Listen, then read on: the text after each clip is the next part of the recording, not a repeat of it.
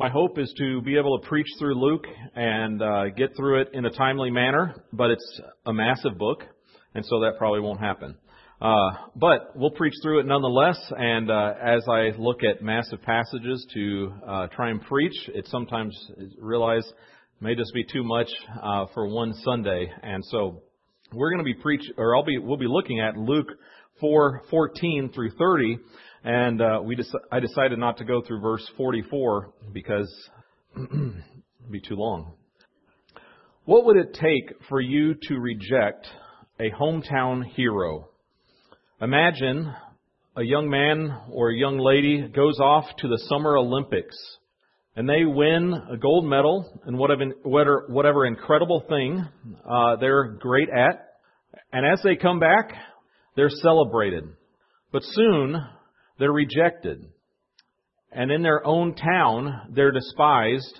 And in fact, the whole town decides that they want to murder this hometown hero. Well, that would sound really crazy. It would be headline news. It would be all over the reports and people would want to read about it. And that's what we're going to read about today. And in Luke, we sometimes see uh, the different things that are going on when we see uh, how Jesus just finished the temptation against Satan, and then he goes out and he ministers, and then very quickly he's rejected. Luke has a different timeline than Matthew and the other Gospels. So when you look at this story, Luke is pulling what he's put, uh, this, this story right here, he's throwing it at the very beginning of the ministry, and he's doing this for theological reasons. He wants us to see the rejection of Christ right away, but also, as we're going to see in this chapter, we're going to see that Christ has a specific purpose. We're going to see that in this chapter as we go on, but, but we're going to look specifically at verses 14 through 30. So let me just start with reading Luke 14 and 4, 14 and 15. It says this, And Jesus returned in the power of the Spirit to Galilee, and a report about him went out throughout, all, through, throughout all surrounding country, and he taught in their synagogues, being glorified by all. And I think we want to make a note, and as you see in your notes, we see the first point is this, this distinguishing mark of Jesus' ministry was the Holy Spirit. And if you remember, in Luke 1, 2, 3, all the way up until this point, we've seen different people uh, with the Holy Spirit upon them. We saw this with John the Baptist. We saw some of the people that were prophesying about Christ. Uh, and we see that Jesus himself had the Holy Spirit on, uh, by, uh, on him. We see even at the beginning of chapter 4, Jesus was led by the Spirit into the wilderness. And we see in verse 14 and 15, he returns in the power of the Spirit to Galilee. There's an emphasis in Luke about the Spirit. And Jesus' ministry is tied to the Spirit ministry. And his ministry is tied to the Word ministry as well. And every section of this book uh, so far has emphasized the Holy Spirit. And once again, Jesus has the Holy Spirit and is being emphasized. But he's already ministering. And so this chapter, when we look at verses 16 through 30, the main context of our verses, we'll actually see that Jesus has already done some incredible things. He's returning in the power of the Spirit to Galilee because he was already in Capernaum. In verse thir- uh, we see in, in verse 23 it says this: "We have heard what you did at Capernaum. Uh, Capernaum, do here in your hometown as well." Jesus already has been ministering. Jesus has already been performing miracles. Remember the wedding in Canaan?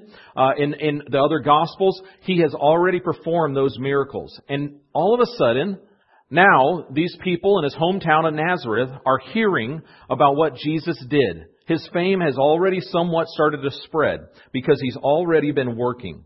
He's been doing this in the Holy Spirit. We see this is critical for us to understand. It's important for us to see Jesus' ministry, but it also is a pattern for our ministry. Anytime that I preach or anytime that we do things, we should be considering that there is a Holy Spirit that's also working.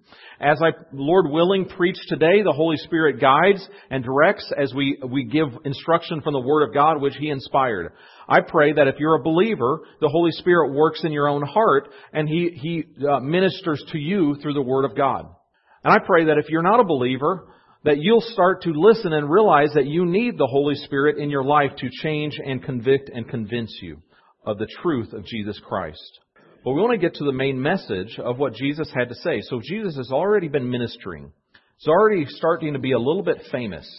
But we'll see the message of Jesus in verse 16. It says this, And he came to Nazareth where he had been brought up. And as was his custom, he went to the synagogue on the Sabbath day, and he stood up to read. And the scroll of the prophet Isaiah was given to him. He unrolled the scroll and found the place where it was written, The Spirit of the Lord is upon me, because he has anointed me to proclaim good news to the poor. He has sent me to proclaim liberty to the captives and a recovering of sight to the blind, to set at liberty, liberty those who are oppressed, to proclaim the year of the Lord's favor. And he rolled up the scroll and gave it back to the attendant and sat down. And the eyes of all in the synagogue were fixed upon him. And he began to say to them, Today this scripture has been fulfilled in your hearing. And all spoke well of him, and marveled at the gracious words that were coming from his mouth.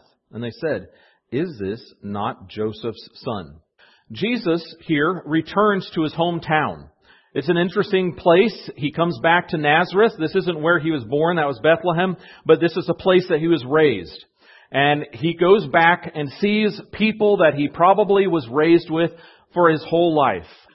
Jesus, about 30 years old at this point, is around peers and people that he's probably worked with, people that would know his parents, know his family, and know him well. And as was his custom, as he often would do, he went to the synagogue. The synagogue was a place where they often did a lot of teaching. The rabbis would teach, or there would be people that would read, and Jesus is here, and it seems to be his turn to read says as his custom, so he often did this. He went to the synagogue, and this may have been the first time he stood up to read, or it may have been, as they often had a rotation, he may have been in the rotation to read at this time. And so Jesus is here, he stands up, and he, they give him a scroll. And just imagine the scene. They hand a scroll to Jesus. It's the Isaiah scroll. And this is, it's not just a book that you open, but the scroll, and he unrolls it to the place that they either should be at or the place that he chose.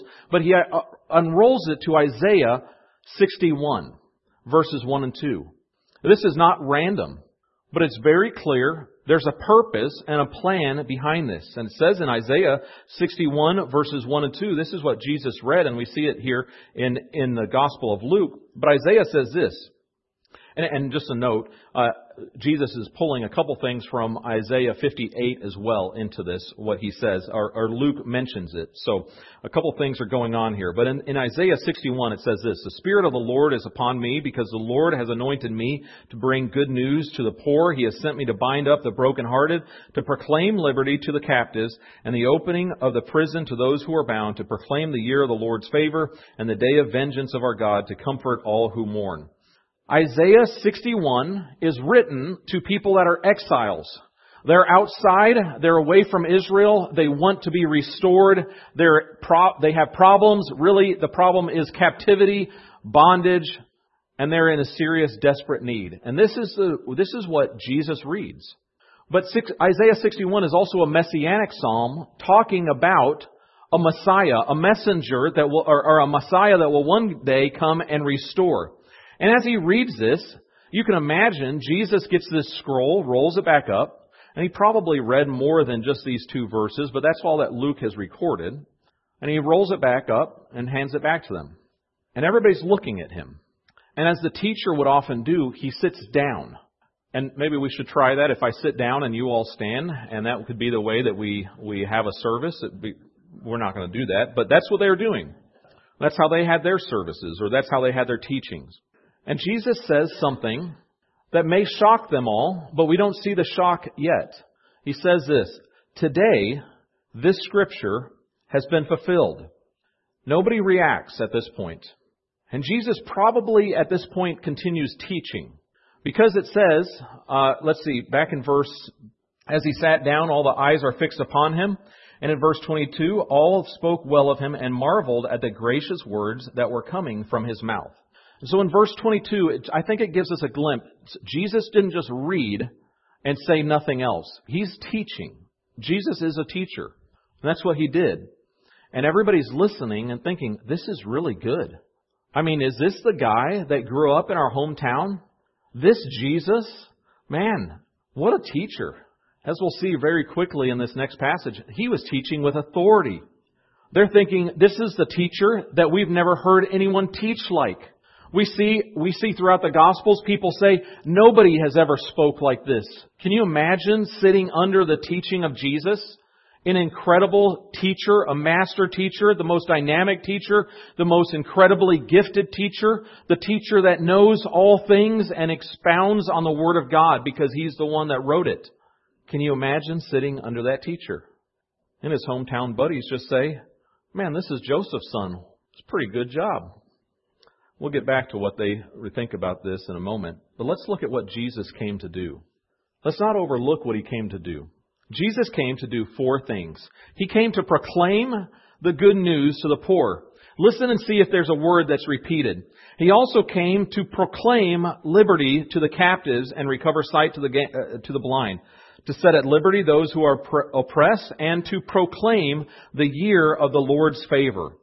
So there's a common word there. There's a word that you hear repeated. It's the word proclaim. It's a word that doesn't seem to be maybe as popular in our day. It's really a word of proclamation or preaching. And Jesus' primary ministry is to go out and proclaim a certain thing. He's proclaiming that the poor, the captives, the prisoners, the blind are going to be set free, and he talks about the year of the Lord's favor. Now, when we see this, we have an immediate question. And probably if you're reading it, you probably have read this before. Is Jesus talking about the physically poor or the uh, spiritually poor? Is he talking about actual prisoners and captives or is he talking about spiritual captives? Well, there's a lot of debate on that. In fact, uh, if you are a conservative evangelical, you would probably say this is spiritually poor. If you are a liberal ecumenical, you would say, well, this is the, this is a social economic status. This is a person that is physically poor, physically blind, physically a prisoner, and we should liberate them.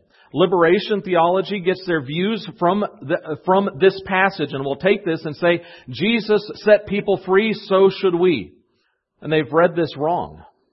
We would see here that Jesus did come to the poor. Jesus did come to the blind. Jesus did come to those that were oppressed. And He does heal some. He does heal the poor. He does help the poor. He doesn't necessarily remove the poor from their economic status. He changes the sight of the blind, but we don't see him restoring or, or letting captives or prisoners free. Even if you think about it, in a few chapters, we're going to listen and, and see John the Baptist, and John the Baptist says, hey, send, he's in, John the Baptist is in prison, right?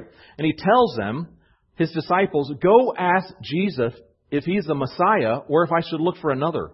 And you think, don't you think that John the Baptist would know this is the Messiah? Well, John the Baptist is sitting in prison wondering, is the Messiah going to set the captives free? And we know John the Baptist was never set free. He was killed in prison. He was deca- uh, decapitated for what he believed. Jesus came and he does help the poor. He does help the blind. He does help the oppressed. But he specifically is coming to those that are spiritually blind, spiritually oppressed, and they understand their need. Now, people that are often poor, that are often blind, that are often oppressed, have a greater understanding of their need. This was Israel when they were exiled. They would often rebel against God in Israel. They would, uh, they would turn from Him. They would worship other things. God would have another country come in and they would conquer Israel. Israel would be exiled. They would be under slavery. They would be in a terrible situation. And all of a sudden, in their oppression, in their poorness, in their, in their terrible situation, they would remember and they would realize we are desperate people that need the Lord. And this is who Jesus is talking to. And often the people that respond to the gospel are people that understand their spiritual condition because their spirit, their physical condition is not what it may be, what may be up to standards. When somebody is in captivity, oppressed, blind, or, or, or run down, their mind often goes to spiritual things. And Jesus wants them to go to spiritual things. And Jesus wants them to run to Him because He is the one that's going to rescue. He's going to be the one that restores. He's going to be the one that is the only one that can offer redemption. And if you would say to somebody that is spiritually blind and poor and understands their condition, they would understand and they would say, I need redemption and I can't get that physically. That won't satisfy my spiritual need. And Jesus is the one that can do that. And he sees, or you, we see that to understand the gospel, to understand the truth of the Word of God, you and I must understand how desperate we are. Because if we are people that follow the King, we are the people that are described in these verses. Poor, prisoners, blind, oppressed. And if you don't think of yourself as that person, and you think of yourself as better than that and not needing any kind of outlet for spiritual help, then you're the person that's going to get mad at Jesus in a, just a moment. But we are the people that need to recognize how desperate of a situation we are in. Let me just make a note. The purpose of Jesus is also the pattern that he sets. Jesus' purpose is here to proclaim the good news. He proclaims the kingdom of God. And he goes from place to place to place and he proclaims that he is the Messiah. He proclaims these things and he also heals people in, the, in, these, in these places. But let me help you see, Jesus doesn't go on healing tours. Jesus doesn't go on an exorcism tour to go ahead and try and cast out as many demons and heal as many people to do that, uh, to do those things. No, he does those as a secondary means of his ministry to emphasize and give authority to the pro- primary uh, proclamation ministry that he has. He had a ministry of preaching the good news to people. I will tell you, of all the foolish things that it seems like in the world we could do, preaching sometimes seems like one of them. I'm trying to preach to people for 10 to 50 minutes or whatever it is, and hopefully you retain, learn, and are changed. And oftentimes, churches today and people will think maybe we should change our methods because we're not getting results. We're not getting the packed crowds that we could get if we would put out really cool movies, have really incredible action plays, have amazing dramas. But let me just tell you, the message of the Word of God and the gospel has gone out through the proclamation ministry before Jesus with his prophets, during Jesus' time, because Jesus proclaims it, and now we are told to proclaim the Word of God our ministry should be a, a primarily a preaching ministry, a ministry that proclaims the Word of God. And so if you are thinking, this is foolishness, it sometimes feels like that. Believe me, I'm the one up here. But it is what our Lord did. And it is the ministry that He undertook. And He's the one that went and said, this is what He would do. And there are people that would say, well, if we would just have healings, if we would have exorcism services, if we would have things like that, people would believe. Well, they saw Jesus and they did not believe. There were many that rejected him. And so the proclamation of the Word of God is what we must do. You remember Lazarus? He died, and the rich man is there in hell and cries out to, and says, send, send back Lazarus to my family so that they can hear. And the Lord tells the rich man, burning in hell, he says, they have the prophets. If he's not listening to the prophets, if they're not listening to the Word of God, they're not going to listen to anybody. And let me just encourage you, if you don't listen to the Word of God now, and the proclamation ministry of the truth of the Word of God, there's nothing that's going to convince you. It has to be a work of the Holy Spirit. And that's why I say Jesus' ministry is so tied to the Holy Spirit. He proclaims the Word of God through the Holy Spirit. And that is what we want to work in our hearts. And we have to understand our greatest need is to hear God's word and be changed from our wicked, evil state. We must be healed from our sin and spiritual blindness.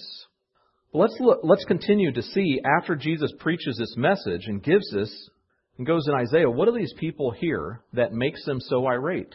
Imagine that person that came back from the Olympics or whatever incredible feat they did. They come back to their hometown, and the people in their hometown want to murder them. Murder that hero. Can you imagine that?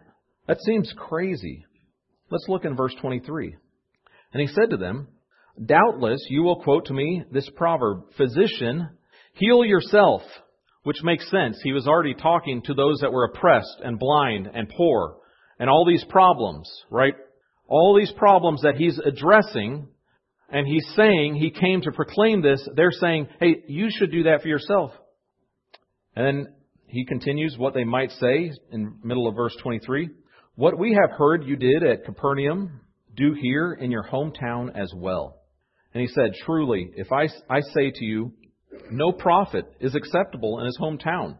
But in truth, I tell you, there were many widows in Israel in all the days of Elijah, when the heavens were shut up three years and six months, and a great famine came over all the land, and Elijah was sent to none of them, but only to Zarephath in the land of Sidon, to a woman who was a widow. And there were many lepers in Israel in the time of the prophet Elisha, and none of them was cleansed, but only Naaman the Syrian. If you want to look down in verse 28, it says this, When they heard these things, all in the synagogue were filled with wrath. And they rose up and drove him out of the town and brought him to the brow of the hill on which their town was built, so that they could throw him down the cliff. But passing through their midst, he went away. What did he say that makes them want to throw him off a cliff and kill Jesus? What would make you want to kill Jesus? I mean, what he said doesn't seem that big of a deal. If you're reading this with maybe eyes that still don't know, or maybe possibly we want to just see and we're going to explain this. I mean, what is the meaning of Jesus' message? He tells them Isaiah 61 has been fulfilled. He's telling them a couple things. He's saying in this, this is a messianic, uh, messianic passage in Isaiah. He's telling them, one, he's the Messiah. He's calling himself a prophet. He's healed people in other cities. And he's coming back to his hometown, and people are all of a sudden a little bit incensed at his message. And he can kind of read what they're thinking. He's, they, they're thinking, hey, do this for yourself. And he gives them this proverb or this idea that, look, in your hometown, you're just not going to be well respected. I mean, you can think about that with, I mean, I, I got to come back to my hometown. I feel somewhat respected, but you also know, ah, that's the kid that flooded the bathroom years ago or whatever it was when he, you know.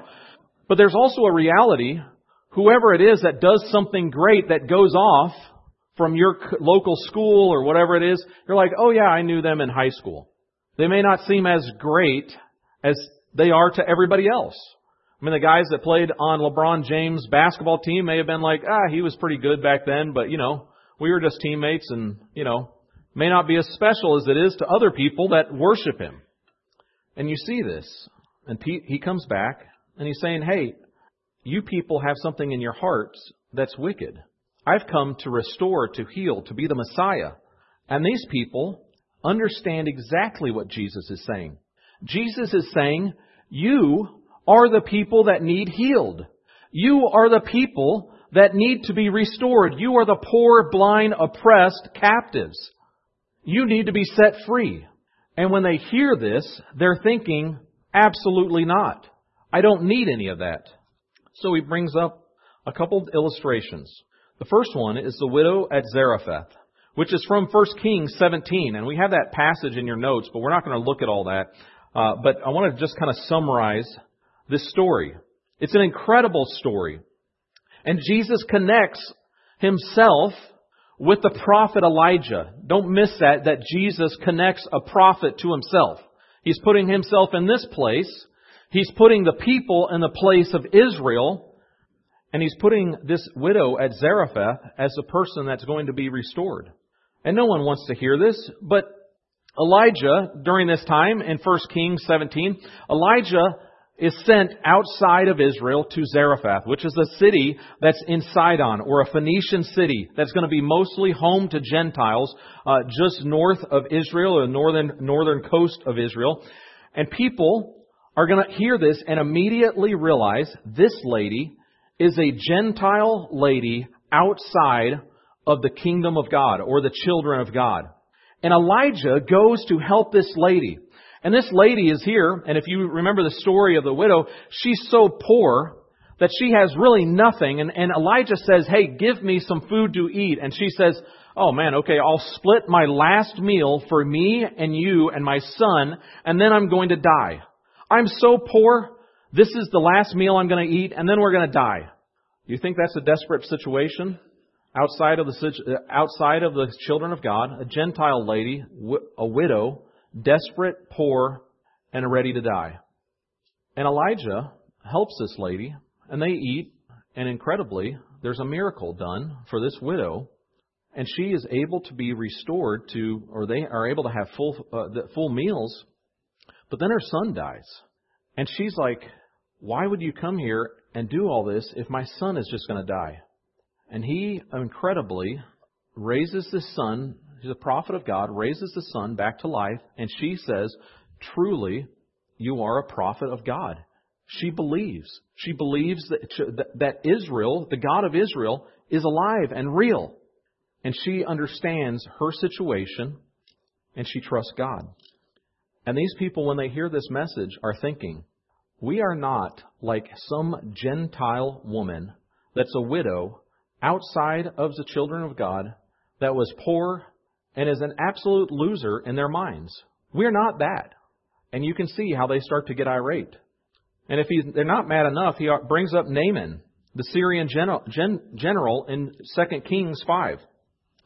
And they go through the totally opposite ends of, end of the spectrum. This widow at Zarephath is poor, desperate, and now where they're going to hear about Naaman, a commander of the Syrian army, a great man, incredibly wealthy, well respected, and a Gentile. And he has a huge problem of leprosy, a skin disease that's going to kill him and is disgusting to the children of Israel. Of all the people that Jesus could bring up, it's this dude who's a disgusting person that's an enemy of Israel that fights against them. How could this guy get brought up? Let's look in verse 8 of 2 Kings 5. When Elisha, a different prophet that Jesus is equating himself with, when Elisha, the man of God, heard that the king of Israel had torn his clothes, he sent to the king saying, Why have you torn your clothes? Let him come now to me that he may know there's a prophet in Israel. And this is talking of Naaman. Let Naaman come. And so Naaman came with his horses and chariots and stood at the door of Elisha's house. Elisha sent a messenger to him. I mean, he didn't even go out to him. Go and wash in the Jordan seven times, and your flesh shall be restored, and you shall be clean. Elisha doesn't even go out to this dude. He just sends a messenger girl out to him and says, hey, go wash in the Jordan seven times. And Naaman, verse 11, was angry and went away, saying, Behold, I thought he would surely come out to me and stand and call upon the name of the Lord and wave his hand all over the place and cure the leper. Are not Abana and Pharpar, the rivers of Damascus, better than all the waters of Israel? Could I not wash in them and be clean? I mean, this dude is a rich, arrogant dude.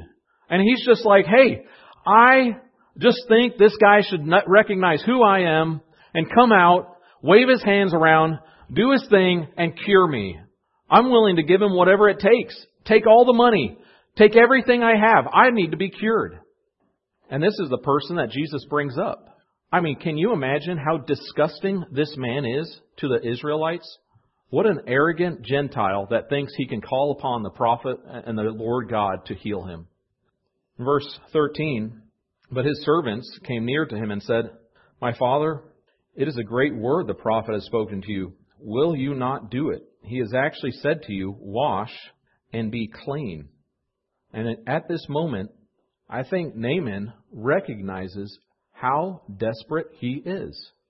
It's a moment of recognition. I need what the Lord said I need instead of what I think I need. What I think I need is some big action, some incredible thing. What I think I need is something else other than the Lord. And that's what these people think. That's what people sitting in this auditorium are thinking right now. I need something other than Jesus to fulfill my life. I need something other than Jesus to, to restore my soul. And I'm telling you, you are searching for the wrong thing. You need to listen to the Word of God, repent of your sins, washed and be clean. What does his Naaman do in verse 14? He goes down and dips himself seven times in the Jordan, according to the word of the, uh, the man of God, and his flesh was restored like the flesh of a little child, and he was clean. Naaman didn't want to go down to the nasty Jordan. He didn't want to do what this guy says. He didn't want to humble himself. He thinks that his leprosy should just be cleaned. He should get, get off. In fact, He should be able to get away with just paying somebody and be good. And isn't that what our people, but what people do in our society constantly? If I just give money to this person, if I just give money to this charity, if I just give some time to a good Salvation Army or whatever good charity you can find, I'm going to go build some houses with United Way. Wonderful. Nothing objectionable to that. But sometimes people assume that they will do enough good to make all of a sudden enough status in God's mind to restore them to full spiritual status with Him. And the reality is we need Jesus Christ to redeem and restore us because we are so desperately wicked. We have no hope. We're poor and spiritually blind. We need the gospel, and the gospel starts with a recognition of who we are. And who we are is people that are sinners in need of a Savior. So you hear what Jesus says to these people, and all of a sudden it starts to make sense. They're irate. He's saying that you, the people of Israel, the people in my hometown, will reject the prophet, the Messiah.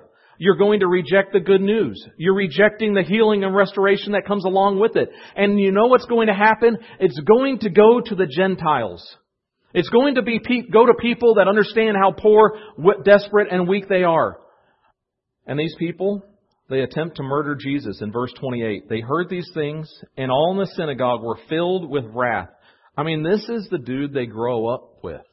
Can you imagine this guy? Hey, heal yourself. You've done all these cool things. And they rose up, in verse 29, they rose up and drove him out of the town, brought him to the brow of the hill on which their town was built, so they could throw him down a cliff.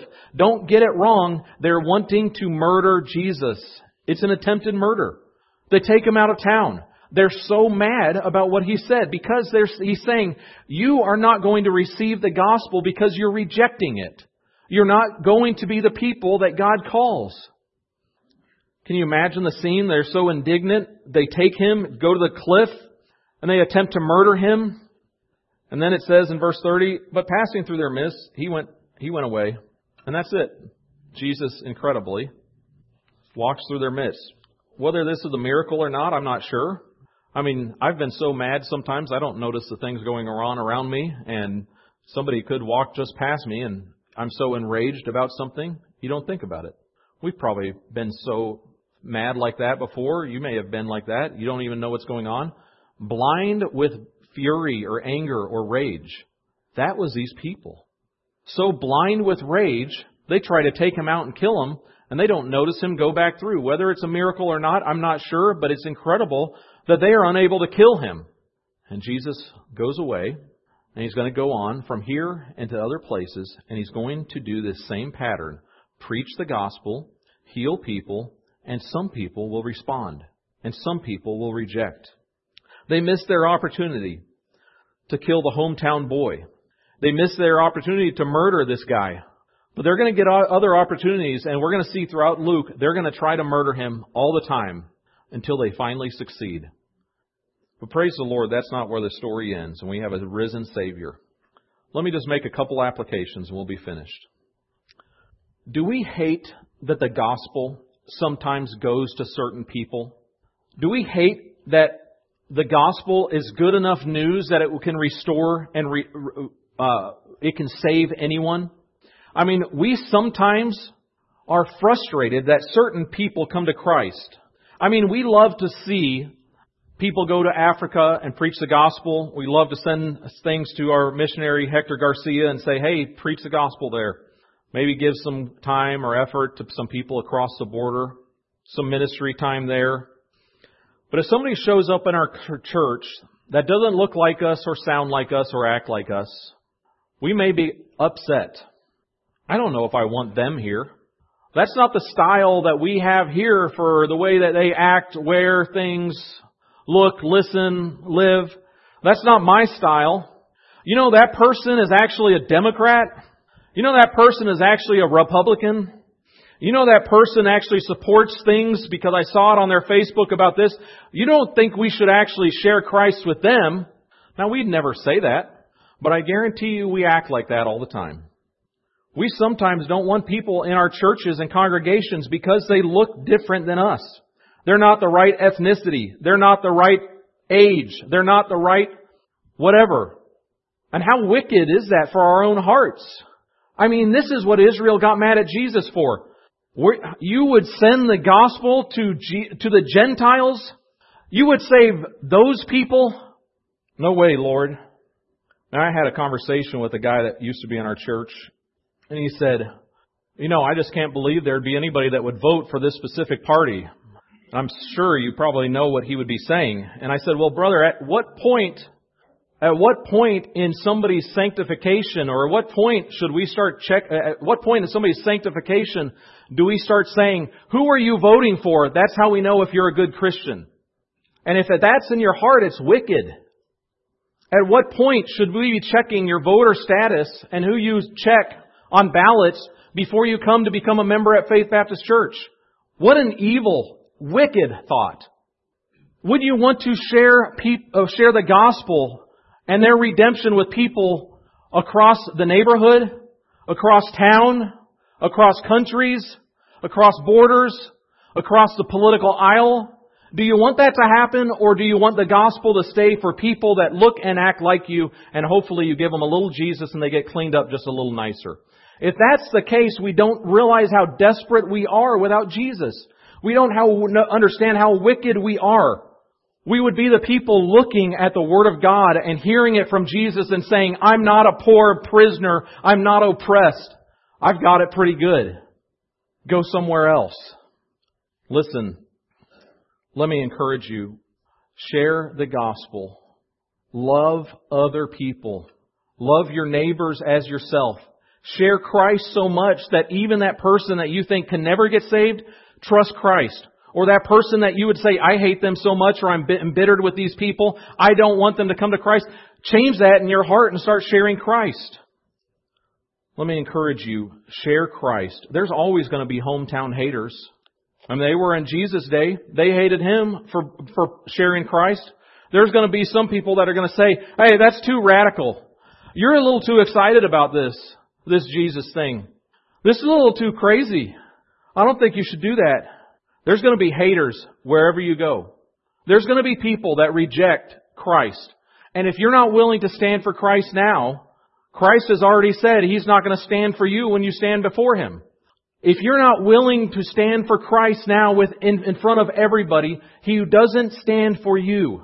We should stand for Christ even if everyone abandons us. Even if people hate, hate us. When we love others and love those that are poor, blind, oppressed, and need the gospel, people will say, that's not right, brother. Don't try so hard. There will be people that abandon you. There may be people that even try and take your life. Give Christ. This passage doesn't just exalt the preaching of the Word of God and it doesn't just knock down barriers of culture, ethnicity, social status, but it proclaims the incredible good news to the poor. Jesus comes to set people free. He breaks the bondage of slavery. I mean, no matter how wicked you are, and no matter what sin you've committed, no matter what you think you've done and can't come to Jesus, Jesus says, that doesn't matter. I can break those bonds and I can set you free. There are people here today, either in this room or listening to the Word of God, whether it be through the radio or the ministry of the live stream. There may be people that are thinking, there is no way that He could redeem me. Oh, He is a rescuer. He is a redeemer. He restores. He came to the poor, to the blind, to the oppressed. There have been men more wicked than you. There will be people more wicked than you to come, and Jesus will save them. Incredible grace. Amazing grace. Christ was willing to endure rejection of his hometown. He was willing to be rejected by the religious leaders. He was willing to be rejected by the nation of Israel and go to the cross so that we can have restoration, so that the blind can see and the prisoners set free. Have you humbled yourself before the Lord and trusted in this Messiah? Have you seen your desperate need? I sometimes see it myself, and sometimes I don't. Sometimes I think, man, I'm so glad Jesus saved me because I can do so much.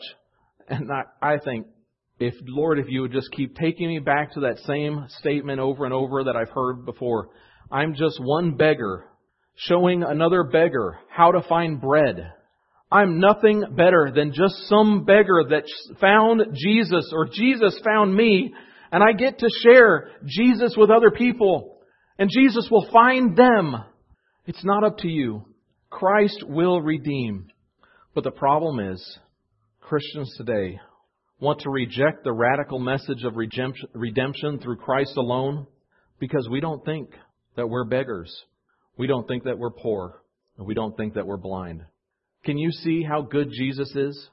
Can you see how good He is to restore a wicked heart like mine, like your own, like testimonies of people that we see all the time? Don't we have a wonderful Savior